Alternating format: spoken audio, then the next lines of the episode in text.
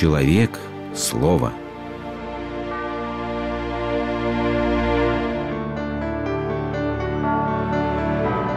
Религиозная энциклопедия. Гордость.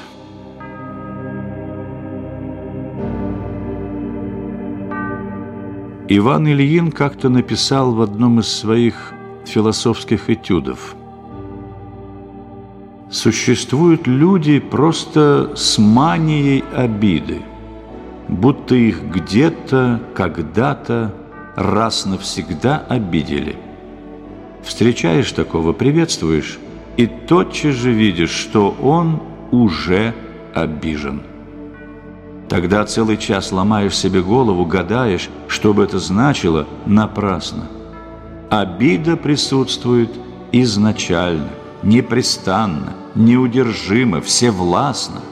Она рвется вперед и ищет лишь, к чему бы ей прицепиться. Для этого годится все.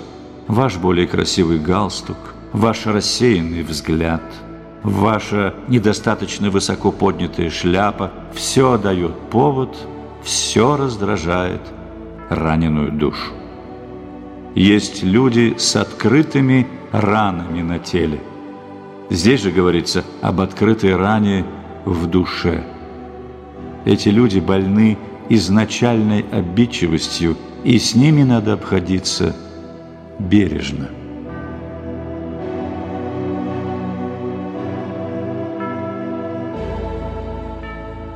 Чем больше в сердце человека есть места для обиды, тем более душа уязвлена страстью гордости. Но бывает и такая гордыня, которая даже на обиду уже не способна. Презрение к другим не позволяет опуститься в собственных глазах до какой-то мелочной обидчивости. Нет более опасной душевной раны, чем гордость. Эта рана коварная. Она никогда не скажет о себе. Любая попытка объяснить гордецу, что он горд, обречена на неудачу.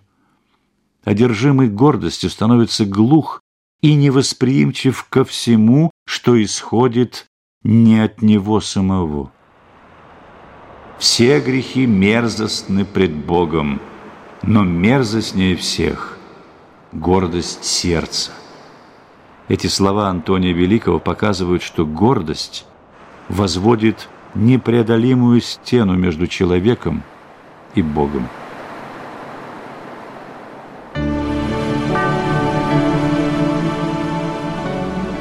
Как и всякая страсть, гордость хищнически пытается присвоить себе то, что ей не принадлежит. Гордец проявляет себя в непрестанном сравнении себя с остальными людьми. Если тщеславный постоянно оглядывается вокруг, и для него главное произвести впечатление, услышать восторженные отклики окружающих, то гордецу это уже не нужно. Он сам себе и судья, и награда. Встав на путь превозношения, такой человек мало-помалу становится невыносимым для окружающих. «Гордый, – пишет Иван Ильин, – всегда чувствует себя недооцененным.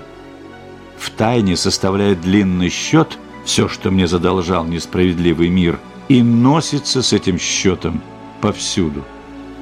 Вот почему горделивому духу характерна тревожность, мнительность. Его постоянно одолевают нервозность и гневливость.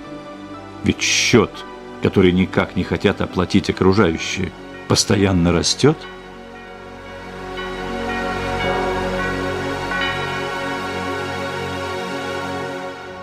«Вы говорите, нервы, нервы», – часто повторяла греческая старица Гавриила. «Какие там нервы? Одна лишь гордость. Душа надменная не успокоится», – говорится в книге пророка Аввакума, «а праведный своею верою жив будет». Надменный человек, как бродящее вино, не успокаивается, так что расширяет душу свою, как ад. И как смерть он не насытен.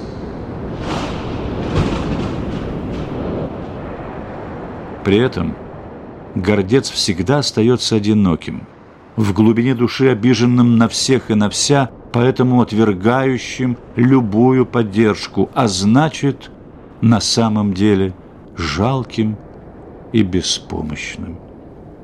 Всем тем, кто в одиночестве идут, отвергнув помощь, так они горды, не избежать, в конце концов, беды.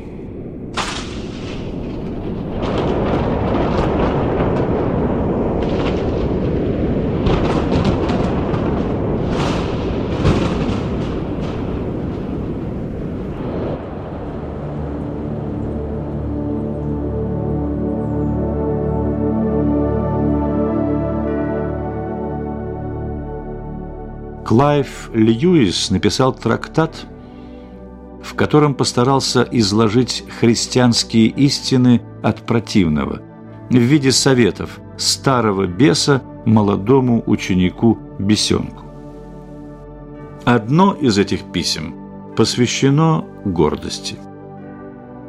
«Мой дорогой Гнусик, особенно тревожит меня в твоем докладе то, что подопечный больше не принимает тех самонадеянных решений. Твой подопечный приобрел смирение. Заметил ли ты это? Все добродетели для нас менее страшны, чем добродетель смирения, особенно когда человек не осознает ее в себе. Подсунь ему приятную мысль. А ведь я становлюсь смиренным. Если он очнется, увидит опасность и постарается заглушить новый вид гордыни, заставь его возгордиться этим старанием» и так далее. Смирением, как и любыми другими добродетелями, наш враг хочет отвлечь внимание человека от самого себя и направить на него и на ближних. Поэтому ты должен скрыть от пациента истинную цель смирения. Пусть он под смирением подразумевает особое, а именно плохое мнение о своих способностях и своем характере.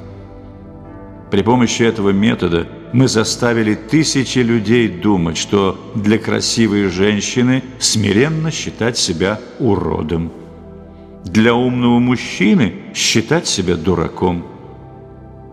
В сущности, враг хочет, чтобы человек был совершенно свободен от предубеждений в свою пользу и мог радоваться своим способностям так же искренне и благодарно, как и способностям ближнего, восходу солнца, слону или водопаду. Он хочет, чтобы каждый человек в мире увидел, что все существа, в том числе и он сам, великолепны и прекрасны. Когда он действительно научится любить ближнего как самого себя, ему будет дано любить себя как ближнего.